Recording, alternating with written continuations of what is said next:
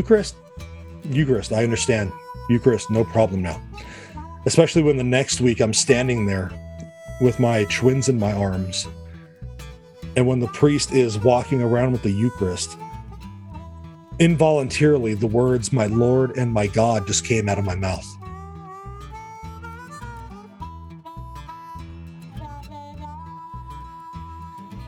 Welcome to the Pints and Pews podcast. I'm Robert, and normally we're just a couple of guys talking the Catholic faith over a pint or two of our favorite craft beers. So why don't you pour yourself a pint and listen in for the next little while as we take the faith seriously, but not necessarily ourselves. And as always, if you want to take part in the conversation or you have an idea for the podcast, leave us a comment or swing by our Facebook page and drop us a message. Like I said, normally we're just a couple of guys talking the Catholic faith over a pint or two of our favorite craft beers.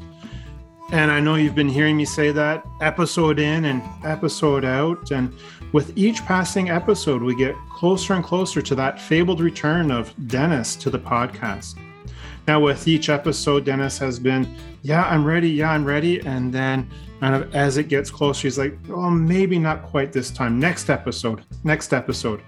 So really are that close to, to Dennis coming back. He is recuperating well, but he does also appreciate all of the prayers. So if you can continue to keep Dennis in your prayers, and we know that he'll be back with us soon. Now, before I introduce this episode's guest, I do have a couple of pre-show shout outs that I want to make. The first shout out I want to make is to our listener, Robert Lichner. Now, last episode with Father Gregory, we we're having a discussion about who is that guy on the label of the Tatra beer can. And Robert uh, stepped up to the plate and he straightened us out. And no, it is definitely not Indiana Jones that is on the label of the, the Tatra beer. Now, Robert, being uh, a wealth of information on not just Polish beers, but also on you know how the Polish and Catholic cultures intersect. We've actually invited Robert to come on a future episode, so watch out for that in the next couple of months. Also, want to make a shout out to the folks over at feedspot.com who have seen it in their infinite wisdom to list the Pints and Pews podcast as one of the best 15 Canadian Catholic podcasts out there.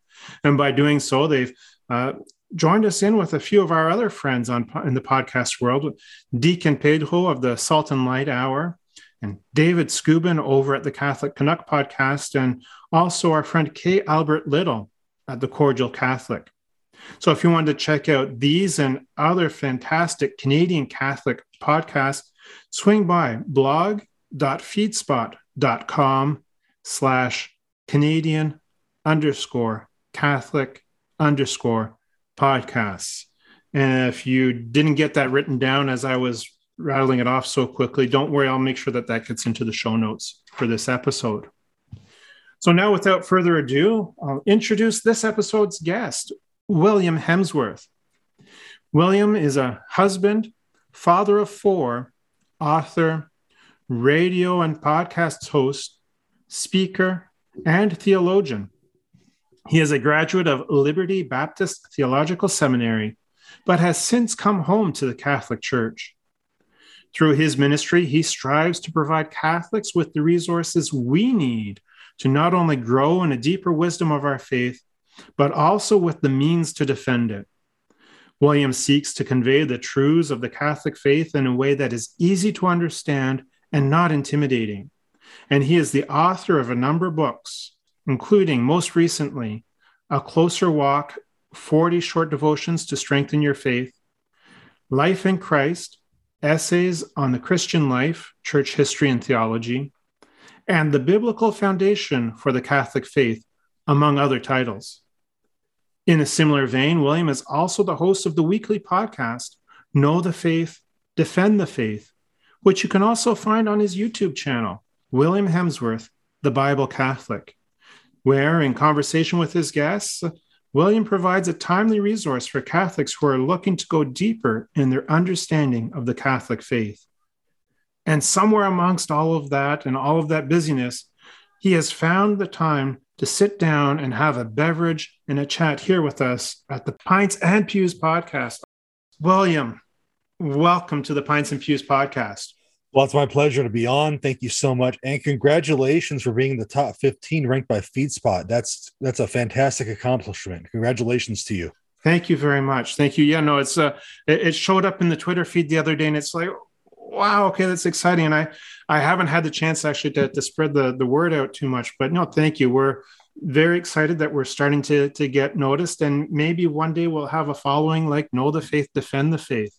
But uh, humble beginnings humble beginnings. It always is the podcast game. It's a lot of fun. You get to meet a lot of great people, and if it's something that the Lord has let you know put on your heart, just keep plugging away. He'll he'll make it happen. So, I know you're doing great things out there. I follow the show. Um, I love the pictures that, that you post, you know, with the beer and the books and everything else that you do on a weekly basis. Hmm. doing great things. So keep it up. I'm really, really fan of, I'm a big fan of what you're doing. Thank you very much. And like you said, it truly is a blessing. Uh, first and foremost, like you said, the, the people that you meet and you get to, to know through the, the Catholic podcast world and the, the Catholic social media world, that's one of the blessings. The first blessing is just being called upon to do the Lord's work. Yep. But also want to, you know, this notion of pints and pews, the, the other blessing that we have is getting to know all of these different craft beers. It's kind of given me the opportunity and the platform to you know branch out a little bit. And so again after reading that bio and, and going through that opening i'm starting to get a little dry in the mouth. That's probably why i'm fumbling over my words a little bit. So why don't you let us know what you're drinking with, with us here? See, there we go again. What are you drinking with us here at the, the pints and pews tonight william? Oh sure. So what i have today is uh, huss brewing company. It's a local brewery well, it, it's a craft brewery in Tempe, Arizona, which is about an hour and 15 minutes from me. And it's their Oktoberfest.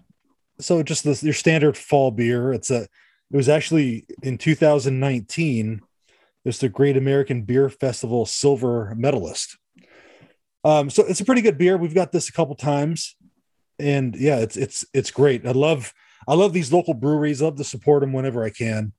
And Huss Brewing, the top notch beer. So it's good stuff. How about you? Okay, so a couple weeks ago when we had Thanksgiving, and yes, Thanksgiving was a couple of weeks ago. Uh, yeah. I know you guys are just gearing up for Thanksgiving down yep. there south of the border. We're just kind of coming out of it. Was it was you know they, they say one of the worst times of the year is that that stint between Halloween and Thanksgiving. So we're just coming out of it. You're just going into it, right? Between all of the turkey and the chocolate, uh, just the calories and the pounds seem to to come on. So a few weeks ago for Thanksgiving, we went to London, Ontario. I always have to, to explain to people it's London, Ontario, not London, England, to visit my in-laws. And so ducked into the the little shop there that had a selection of different craft breweries from that area, which we don't see out in our neck of the woods. And so I picked up, it's from the Black Oak Brewing Company, which is actually apparently out of Toronto uh, and they're nut brown ale.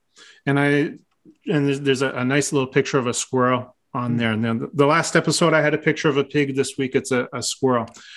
Uh, and the reason why I picked that for today is. Uh, and Dennis is going to hate hearing this when he listens to the podcast, but it was this afternoon was kind of a dunkel kind of day. Right? This one was, we actually had our, our, first little bit of snow up here this oh, afternoon. Really? It, it, was a rain snow mix, uh, so nothing stayed on the ground, but there was still just that little layer of white stuff on my car when I, I left work today. So wanted something with a little bit more oomph to it. I've never tried this this nut brown ale from the Black Oak Brewery, but I thought I'd give that a try, especially on today when it's a, a, a little bit of a darker day.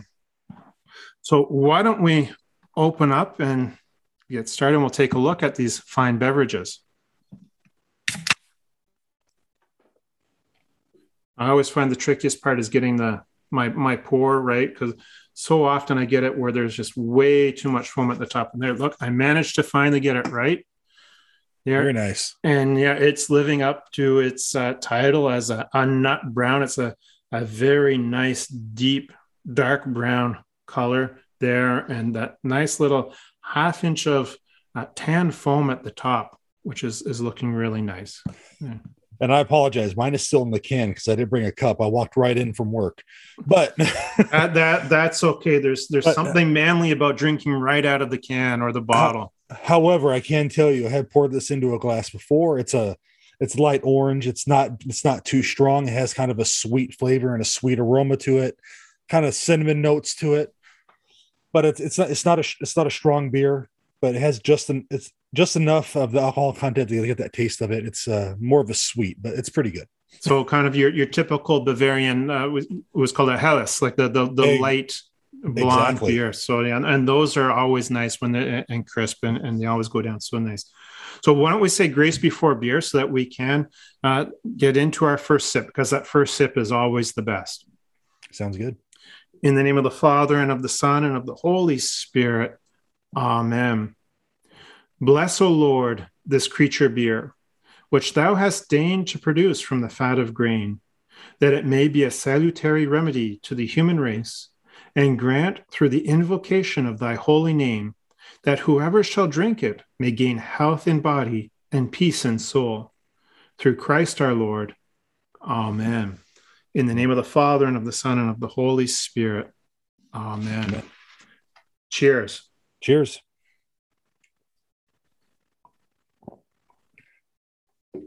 Good stuff. Yeah, no, like I said, first, first sip, or I always like to jokingly call it, you know, first to sipimus is, is, is always the best. Yeah, just that, yeah, that that rich flavor, uh, that that bold flavor of there. The nut brown is yeah, just what was needed on a on a rainy, snowy kind of afternoon evening up here north of the border. And it's crazy, bro, because uh, our weather is a little different down here. The high was 81. uh, and I'm sorry, I'm, I'm, I'm, quickly doing the math. So 81 would be close, uh, probably about 25 to 27 degrees for, for we, we, in Celsius. That's a that's a nice summer day. Yeah, for for us it's fall. So because in the summer it gets you know 110, you know 105, 106, 107 around there. But right now the evenings are about 60 degrees. So right now it's like that perfect time of year right now where it's not too hot. And this light crisp one is just it's perfect right now. So no, I guess a beer for every season, right? Exactly. And they were announcing on the radio our temperatures tonight overnight. I would say minus one. You're looking at about 30 degrees Fahrenheit. There'd so, be nuclear winter here. People yeah. would freak out. yeah. And that's just light jacket weather. Like when I go out to walk the dog tomorrow morning, just be my, my light jacket. We don't, don't even have the parkas out, out yet. So you were talking about your beer from the Huss Brewery in Temp- Tempa or Tempe? Uh, Tempe. It's close to Phoenix. Okay, eh, down there, and and their their Oktoberfest beer, and we're just kind of coming out of Oktoberfest season, which would have been you know end of September, beginning of October. But are there other craft breweries, or is there kind of a craft beer movement down in Arizona? Arizona as a whole, absolutely.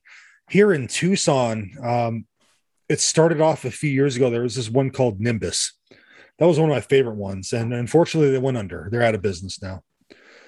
But in its place, there's been about five of them that have popped up here in town. Uh, Barrio Brewing has popped up, Thunder Mountain, and a couple others that escape my mind. But Barrio Brewing is um, one of my favorites. They have they have a red ale that's really good and, a, a blonde that's just amazing. It doesn't even it tastes more like a soda than it does a beer, which is kind of strange to say. It's not like sweet it's not super sweet but you don't even think that you're drinking a beer. So it's really good. But barrio brewing they're doing great business and they're in all the stores down here.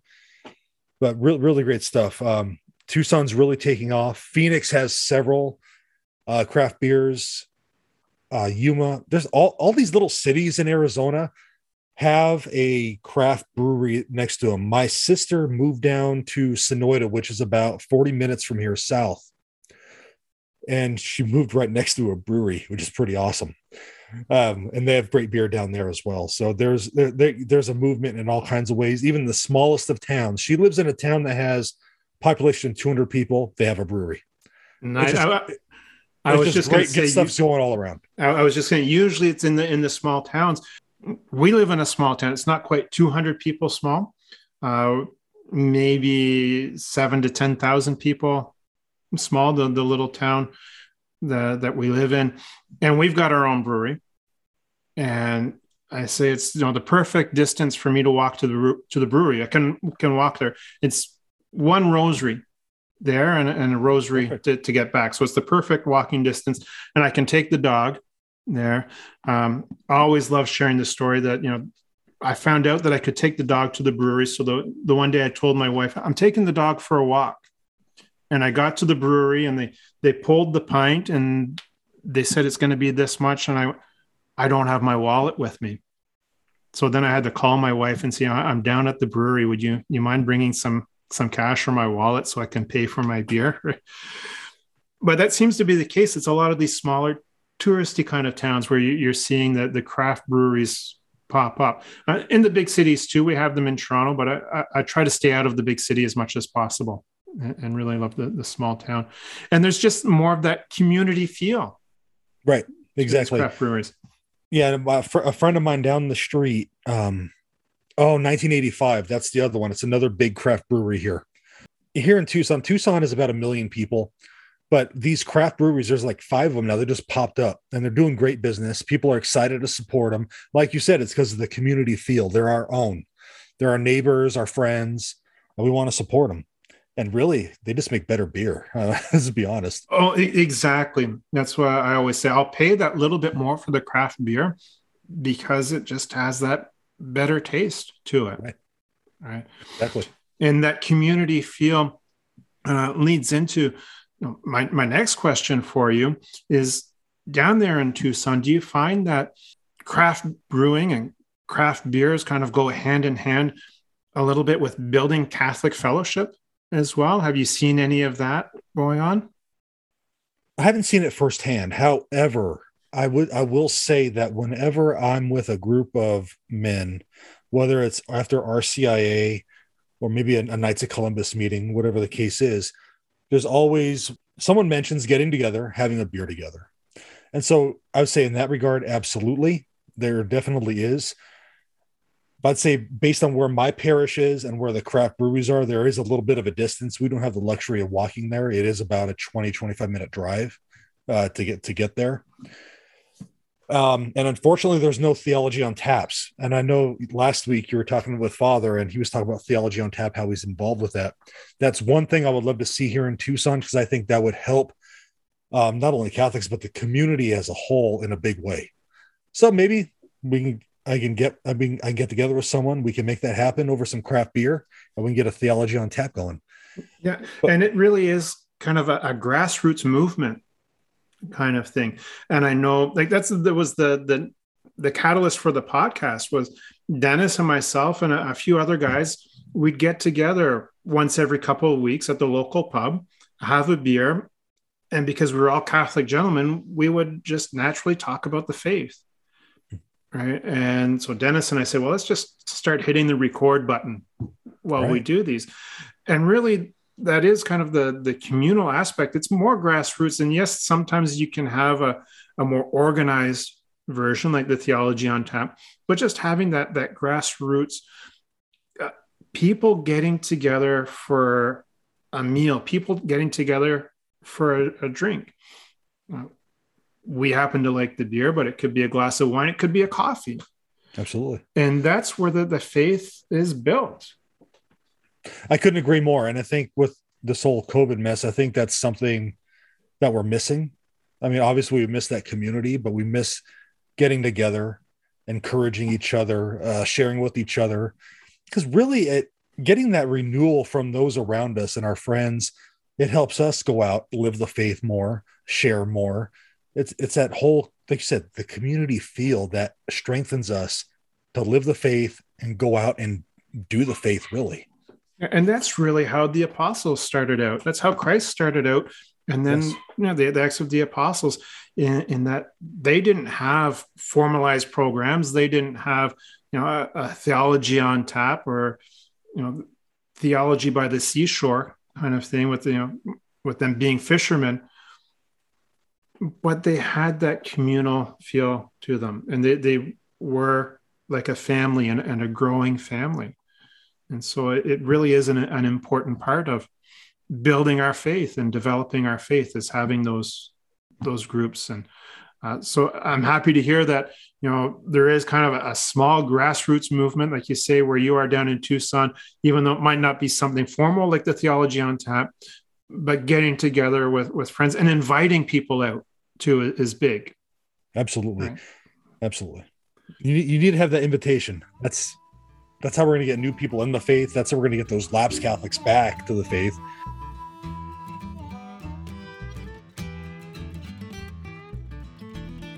And so at this point, kind of the, the, the point in the conversation, I would love it if you shared a little bit of your own faith journey. Because as I was reading you know, your, your bio here, uh, you're a graduate of Liberty Baptist Theological Seminary. Yes. Now, most people I know that uh, have their, their degrees in theology in the Catholic world it's usually from the Catholic seminary or the, the, the Catholic college at the local university. So how do you get right. from, you know, Liberty Baptist Theological Seminary to being the Bible Catholic? Oh man, what a story. God was totally all over that. All right. So on I'll, I'll go I don't want I'll go back a little bit. When I was 13, my mom started taking us to church. Okay. Um, she took us to the closest church there was. So right up the street was a church named Sunset Wesleyan Church. So for your listeners that don't know, um, Wesleyans kind of descend from the Methodist tradition. So we started going there. Um, got baptized there when I was 13. You know, made the whole profession of faith was youth group president. I joined the military when I was 17. Wanted became a chaplain assistant. That was I felt this call to ministry later on. I mean, pretty early on. I didn't know exactly what I wanted to do or how I was going to do it. So I always wanted to join the army though. And I qualified to do this job called a chaplain assistant. So I was like, hey, why not? Let's go ahead and do that. Because in that job, you get to you get to do everything. Um, you get to work with Catholics, Protestants, any religion you can think of you work with them. I worked with, um, let's see, Orthodox Jews, uh, Muslims, a couple Wiccans, even. Uh, okay, there's a whole gamut there. So you you, you kind of see a little bit of everything, and and as you're saying that thing, we could have you come in and teach our world religions class just based on your your experience in the army. Well, actually, based on the education I received as a chaplain assistant, I took uh, a CLEP course, which is one of those tests you can take for college credit. And I, it, one of them was world religions, and I passed it with like a 95%. okay, um, we'll, we'll, sign you up. So. All right, sounds good. But it, it was there where I first had my I had my first exposure to Catholicism. Okay, because I remember my first Sunday working at Hunter Army Airfield in Georgia. I was working the Sunday services. In the morning, there was an Episcopal service. Then there was uh, the Catholic Mass, and after that was a Protestant service. And so I'm on the mezzanine level working the sound system. It was time for the Mass. I was like, I've already set up for it. Uh, let me check it out because I've never, actually been to one. And you know, I had all, I had all those uh, misconceptions. You know, that Catholics don't read the Bible. I ha- somehow I had it in my mind that Catholics that priests don't preach or anything like that. Um, but I'm sitting there and I heard a reading from Isaiah. Then I heard a reading from Romans. Then I heard a reading from the Gospel of Mark. And I was like, wow, that is a lot of scripture. Because remember, I came from a tradition where maybe the sermon was maybe based on two or three verses in the Bible. And then there was a 35, 40 minute long sermon based on that. But here's all the all these scriptures here from Isaiah, Romans, Mark. Then the priest gets up. Father Livingston gets up. He gives a 45 minute homily on Mark. a 45 minute homily. So I'm thinking, okay, so and it was a really good, it was like um in my this is what I thought at the time, like it was Billy Graham stuff going on. Like it was, it was really intense, it was really engaging. And so I'm thinking, okay, so Catholics do read the Bible, and obviously this guy could preach and so I kind of just tucked it in the back of my mind. So I let I let that objection go away that Catholics don't read the Bible. So I'm like, okay, fine. so to fast forward a little bit, in two in 2001, I got stationed in Arizona. Went through a divorce uh, with my first wife. It was annulled and everything, but um, met my current wife, and she's like, "I want to get married in the Catholic Church." So I'm like, "Great, I'll just be, I'll just become Catholic then." So, so like most of the people that seem to come through the RCIA, it's like, yeah, let's just get the, the rubber stamp so we can yes. go through the process. Jump. What what hoops do you need me to jump through? How? Yeah. However, at this point, the annulment wasn't done. I didn't know I needed annulment yet. I had no idea. I was actually quite upset when I found out about it because I thought in my mind that it was Catholic divorce, and that's not. That's absolutely not mm. what an annulment is. Okay, it just means that there's some defect of there being a sacramental marriage. Mm-hmm. Um, so it's not a not Catholic divorce. Whoever thinks that it's not what it is at all. Um, so went through RCIA. I was going through RCIA. Um, found out we had to get the annulment, so stopped going to RCIA at that point. Annulment got done. Went back to RCIA. I didn't do it for me though. I did it for my wife. Okay. Mm-hmm. Um, I'm ashamed to say that, but it's the truth. I didn't believe what the church said about the Eucharist. Um, didn't believe what the church said about purgatory. Um, those were two of the big ones. Um, oh, and um, Assumption of, Assumption of Mary as well. I had issues with that. So I I kept going to mass with my wife, but at the same time, I was falling more and more away. If that makes sense, because it wasn't something I believed. I, I did it for her, and so I always tell people in RCIA now: make sure you're doing it because you know that it's this is true, not because you're doing it for someone else, because it could lead to some issues later on, like it did for my wife and I because eventually I told her I don't believe what this is. And of course, you know, she's heartbroken, she's crying. And so that's when I enrolled at Liberty. Okay. okay. Um, I had this, and, and somehow I guess I had that upside down and backwards. I figured that the Liberty, you know, theological seminary was what led you into to all of this. That I had the, the the chicken coming before the egg. Yeah that and that'll come full circle again later on. Hmm. it absolutely will. I enrolled in liberty and decided i was going to get my master of divinity in church history. Because i had heard that catholics think that the church fathers were catholic and i wanted to study the church fathers to show that that wasn't the case. Mm-hmm, that, was, mm-hmm. that was my reasoning because i knew better than the 2000 year old church did. So like, like like most of us out here. Yeah that's that's pretty much what it came down to so one of the first classes we had was we had to read a book talking about Justin Martyr, Ignatius of Antioch, and Saint and Irenaeus. We did, it wasn't Saint Irenaeus; it was just Irenaeus. And the book was called, uh, I believe it was called "Introduction to the Church Fathers for Evangelicals." And there were some quotes in there from the Church Fathers, not a lot. It was mostly a summary. Like, okay, he, it, like I remember there in regard to Ignatius of Antioch, when he says wherever the bishop is, there is uh, the Catholic Church. I believe it was mm-hmm. wherever the bishop is, there is the Catholic Church. He was rationalized saying this. He's not mean. He's not meaning the Pope here. He's just talking about the local pastor. I'm like, you can't. That's not what it says, though. It's not what it says there. So anyway, brush that aside. Then I read Justin Martyr. Justin Martyr, I call it the Holy Spirit hit a holy a hit of the Holy Spirit with a pan on the head type of moment. Because I'm reading Justin Martyr in his first apology, and he's talking about he, he's kind of giving this in, this outline of the mass, how the prophets are read, the memoirs of the apostles are read. Of course, he's talking about the gospels. The presider talks about it, and then bread and wine are brought up to the presider. He prays over them and you know basically we believe this becomes the body and blood of jesus. And we call this eucharist because only those who believe it's the body and blood of christ and have been baptized can partake. And so i'm reading this and to me this is so funny. And i remember i remember saying to myself where's this church? Because obviously it's got to be still around. Where's this church that justin martyr is describing here? It takes you back to your your first time at the um, the military base and Fa- Father Livingston, I believe you said. Yes. Eh, there's that church. Except I didn't connect it yet. Okay. I didn't connect it yet. So I'm thinking, where is this church at? I got to find what I got to find this church. And so the next one we read is Saint Irenaeus.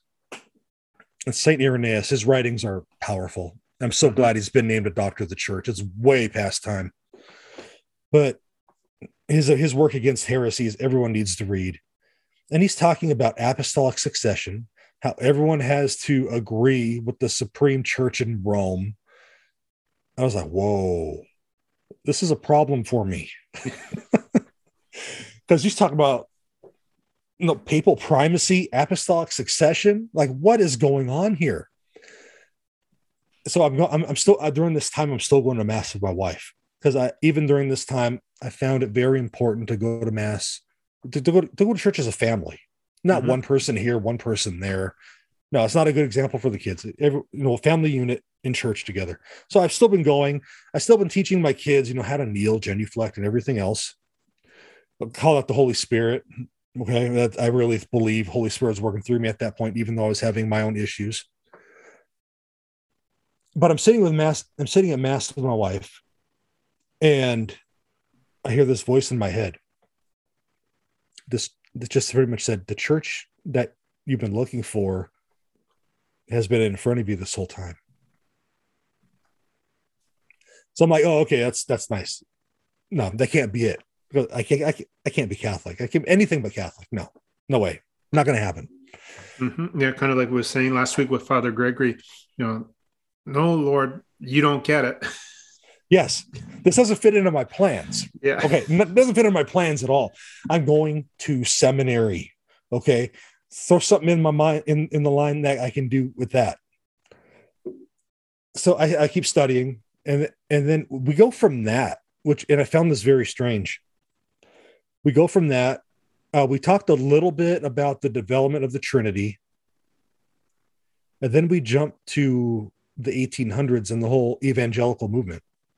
We skipped all these centuries. And I found that very interesting. So I went back and just read, read in between there.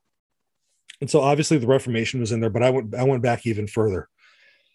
Um, started reading like St. John Chrysostom, um, started reading a little bit of Aquinas, not a whole lot of Aquinas, but a little bit of Aquinas. And I'm like, okay, the church has been going on this whole time until Martin Luther, then somehow Martin Luther fixed it up. That doesn't seem logical to me. That doesn't seem logical. Because even after that, even after the Reformation, there were people that started disagreeing with Martin Luther about you know baptismal regeneration the eucharist everything else. So i just kept praying during this time. Like show me this church. Please show me this church.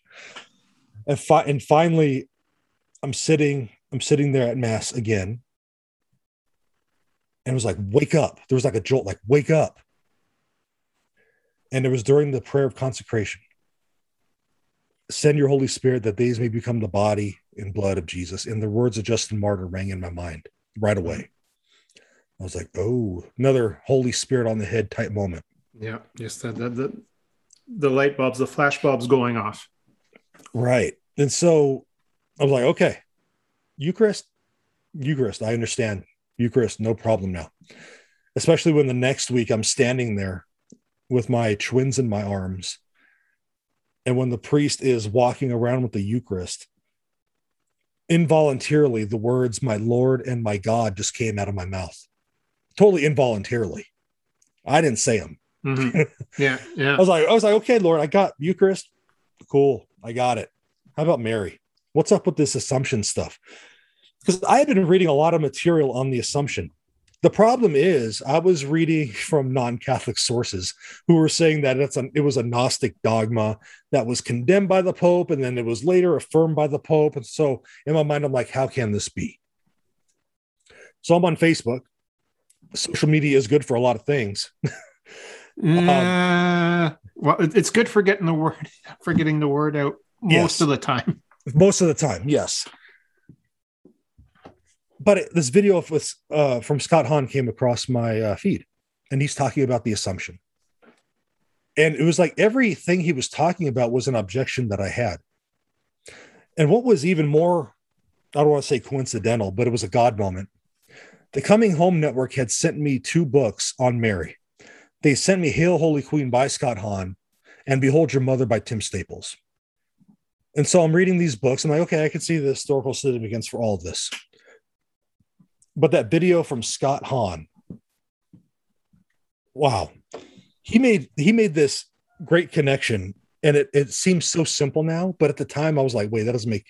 I, I couldn't fathom it. But He he has a gift for taking the most complex theological ideas and making them so easy to understand to the point where you go, why didn't I think of that before?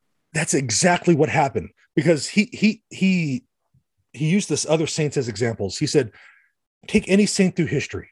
Saint Augustine, for example, there's a big building erected over his tomb.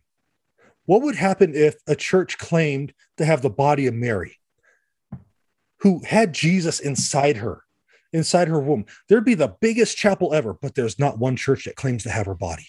And I was like, wait, whoa, that's totally logical. It makes so much sense. I could totally buy into that. And so I was overthinking it. He laid it straight with one little sentence. That, that's why I love the film Risen. You, you, I'm sure you've seen the film Risen. I have. It came out a number of years ago now. I actually always show that in my class. I love it so much. We actually one day rented out the movie theater and got like 10 school buses and took half the school to the movies to go go see this. And just that premise of trying to find the body of Christ to disprove the resurrection. Right. And I, I'm pretty sure it's Scott Hahn that said this line, and I use it all the time, whether it's with regards to the assumption or to the resurrection. You know, like the biggest proof for the assumption, there is no proof. Right. Right. It's as easy as that. Yeah. So that that that was like the last objection, really.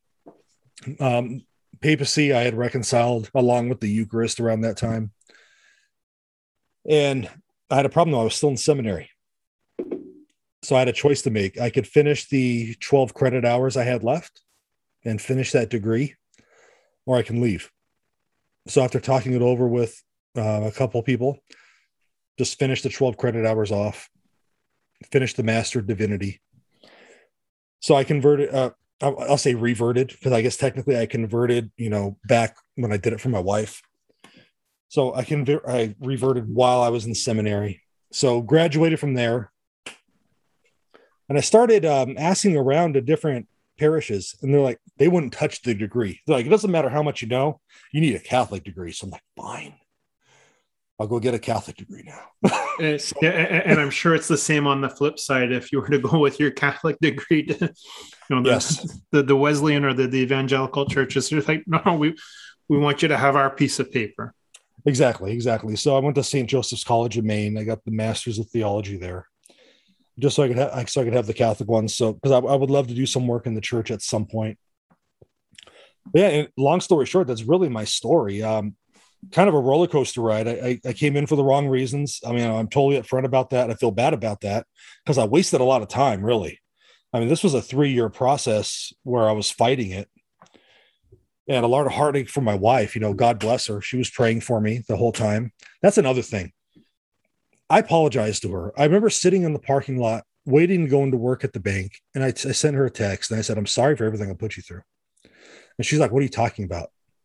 Because I didn't tell her what happened the Sunday before. I was like, All my objections are answered. I'm totally on board with Catholicism. And she called me. She's like, I'm so happy. I just, only thing I ever wanted us to do was to grow old going to church together after raising our family and everything. And I've been praying for you this whole time. And so I, I put her through the ringer. I really did. But she she stuck by me. She prayed for me, and I'll never forget that. Now you're sharing that story. I don't I don't have anything similar along those lines, but you're just sharing that story about your your wife constantly praying for you and being by your side and being with you as, as you went through that and almost you know, shouldering across. Yes. Right. Yeah. And uh, how, how wonderful it is when we do find that person that God has intended for us since our conception. Yeah, amen. Uh, she she did make this point, Roberta. She said, "I could have, I could have emailed Scott Hahn, Michael Barber. I'm a fan of. I love his work. She mentioned him too. I could have emailed all these guys with your questions, but I knew you had to find it out for yourself."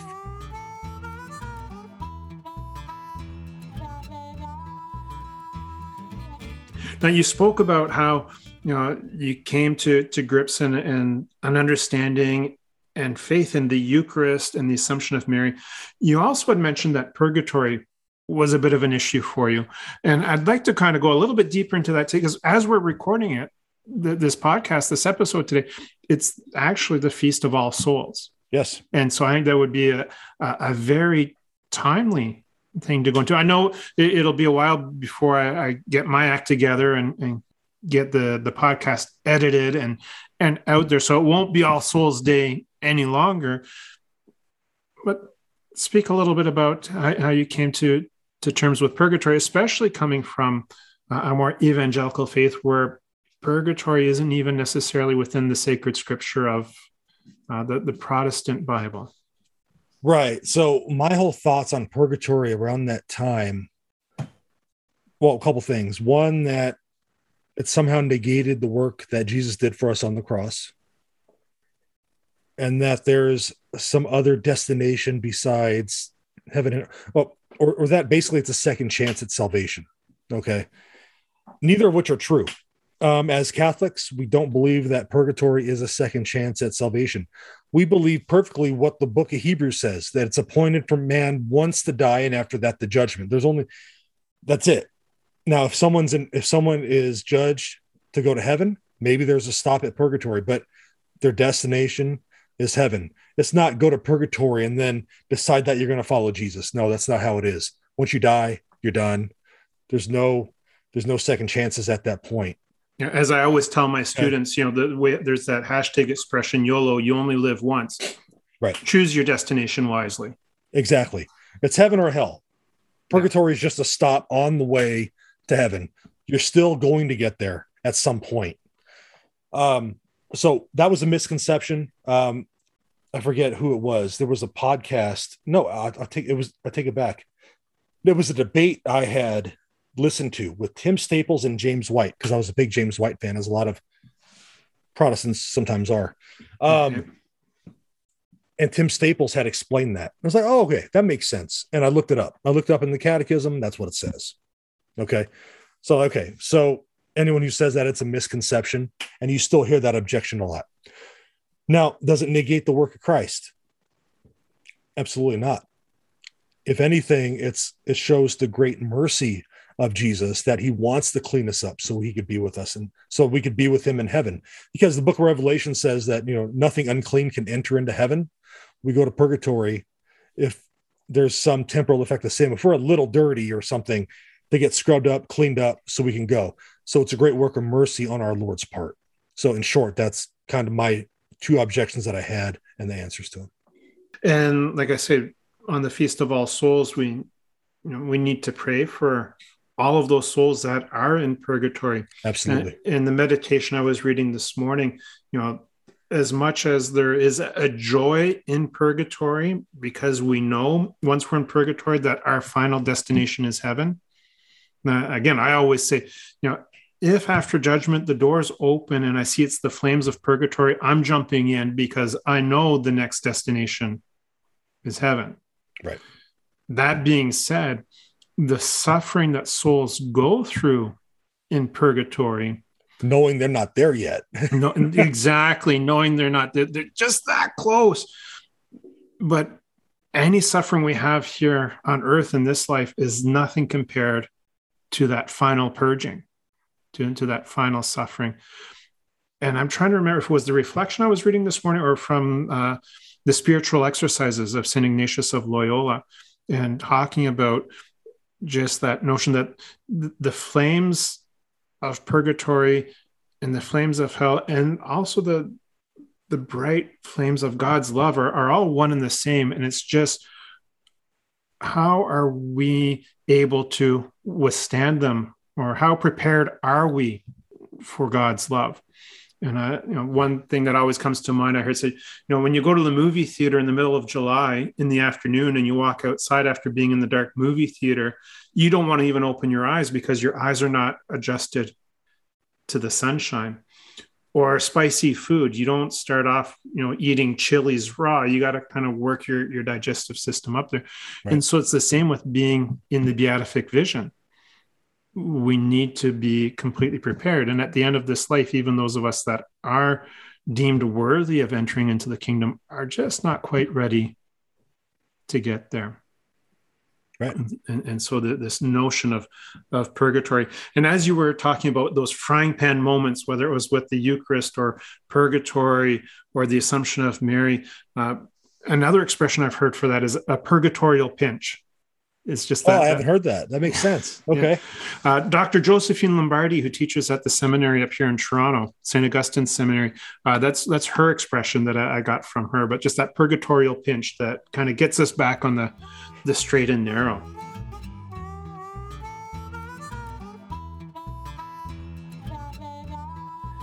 And so you've taken all of this wealth of wisdom that you've gathered through the years and through your studies and on your journey.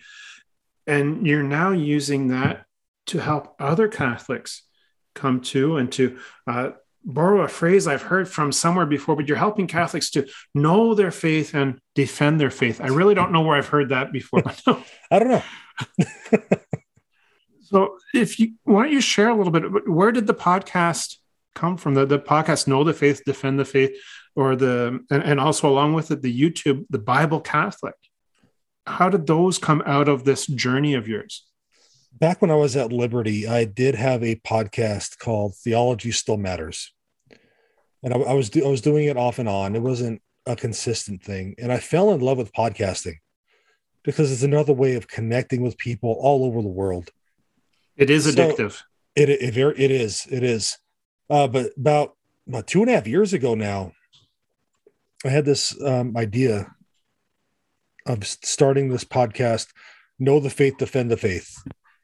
I was like, okay, I, I like the title that. So I started it and I started interviewing people for it. And that was in June of 2019. That's, that was the first episode, June of 2019. And I've had some great people on there. Uh, Gary Michuta he comes on a lot. Um, I've had Scott Hahn on a couple times, Mike Aquilina, and just just other other Catholics that are out there doing great things. Have yourself on there. I was just saying over over at, over, over at the Catholic moment, right? Yeah. Which was great feedback for that episode about the sacraments. But t- talking to all these people from all around the world that have the same mission as you do, which is to promote Jesus, um, evangelize, teach about his church, it's just been such a blessing. That's why I say social media, with all its faults, has provided that for me. I've connected with lots of great people all over the world that have the same mission. That's why I say that. Okay. It's, it's more, it's, even though I love memes and stuff, that's really what it's about is connecting with everyone that has the same mission. So that's what the podcast stemmed from. I wanted to, I wanted to, basically, I was talking to people who were thinking like I used to, maybe people that were on the fence, maybe had questions and so I do have some Protestants that listen. Uh, there's a friend of mine who's involved with the Southern Baptist Church here. He listens. He, will text message me say, "I have questions about. Uh, I have questions about this. You know, can we talk about it?" And so we keep putting it off, but eventually we are going to meet at a brewery. Okay, cheers. Yeah, cheers. And and we are going to talk about some of those objections that he has. All right. Yep. He's already he's he's already talked about some. Uh, faith alone is one he has issues with because that's what he's taught. That's what I was taught. So I get it. I totally get it. And so eventually we're going to go to this brewery. We're probably going to be there for five, six hours, just sipping on beer with him and hanging out and having a good conversation about about the faith, about his objections. So that's really how the podcast started. And then it grew, and then it grew into blogging and everything else. And um the and eventually the YouTube channel. I was like, finally, I was like, I'm recording these anyway. Let me just throw them up on YouTube too. And that reached a whole different audience. I mean, we just crossed, we just crossed one, 1,080 subscribers a, a couple weeks ago, which I never thought I'd ever get there. I was so, happy. I was happy when we got to hundred. So yeah. So on, on YouTube, on YouTube, I never thought I'd get there. I really don't even know how many I have on on Podbean on Know the Faith. I think I have, like you said, right around hundred or so. But but YouTube has gotten a whole other audience involved. I mean, I got a message this morning from someone in Zimbabwe. He was watching my interview with Steve Ray, and he's like, okay, that makes sense. I'm going to look into this. So I was like, oh, amen. That's what it's about. Just Yeah. planting seeds, planting Yeah, seeds for the. Holy Spirit to water. exactly. And I think it's amazing that you have these Protestant listeners. And I know I had a conversation once with a neighbor, and she would see that I, I'm usually out walking the dog and praying my rosary at the same time. And at one point, a, a, some notion of the faith came up, and we started chatting. And you know, kind of ten minutes into the conversation, she's like, "I didn't think we could talk about this kind of stuff." Right? I'm going, well, why not? She says, well, I see you praying your rosary. You're Catholic. There's no way we should be able to have this kind of conversation. I, well, you know, there's more that unites us as Christians. Yes. We have more in common than in what divides us. And kind of from what you're saying, and, and another friend of mine, uh, another podcaster over at the Cordial Catholic, will will talk about it. You know, he kind of didn't understand the Catholic faith because he had never been taught what it was really all about. Exactly. And I can't remember who who said it. I want to say it was Fulton Sheen, but I, I could be wrong on that. You know, like in the world today, there's six million people who hate the Catholic faith for what it isn't, and maybe two people who actually hate the Catholic faith for what it is. Right. Give or take. And that's a, that's a paraphrase on that. Right. So it's, it's amazing that you know your podcast and the YouTube channel is just you know scattering the, these seeds, and they are finding fertile ground. Yes, and I, and I'm very thankful for that.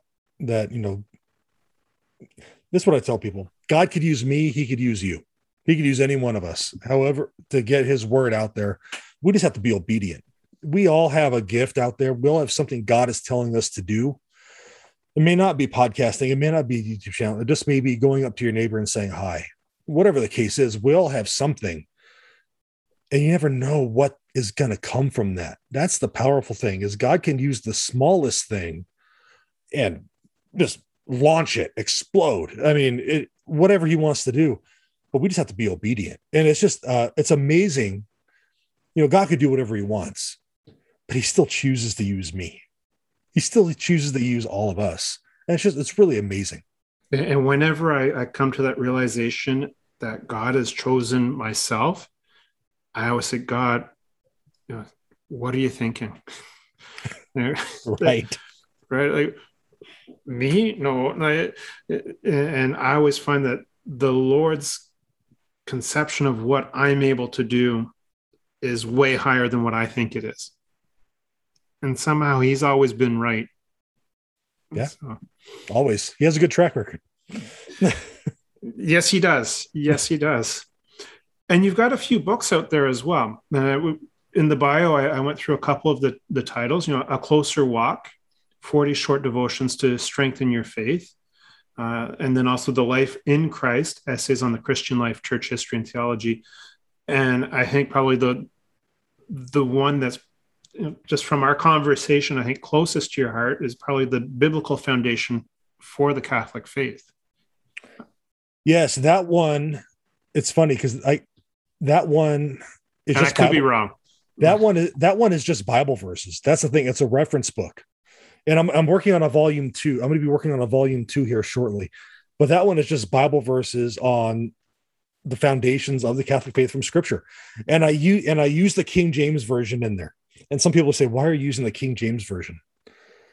Well, I, I was thinking from my old evangelical background.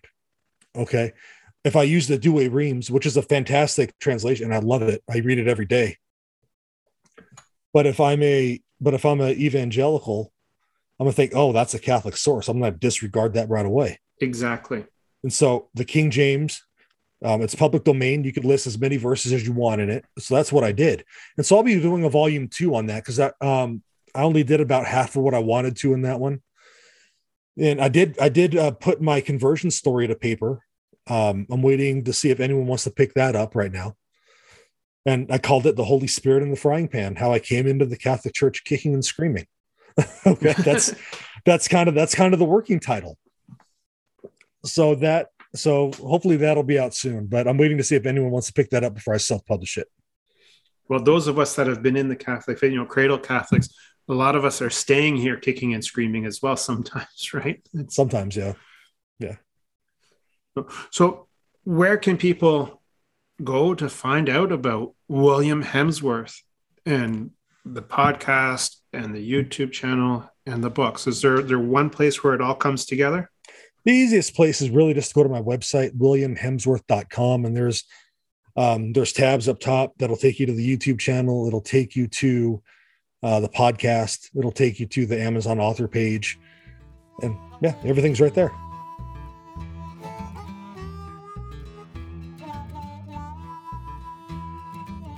Well, I'm taking a look at my glass. I, I, had a guest before. I'm not. I can't remember who it was. They, they referred to my my beer glass as an hourglass because it seems seems to take about an hour for it to to to, to empty.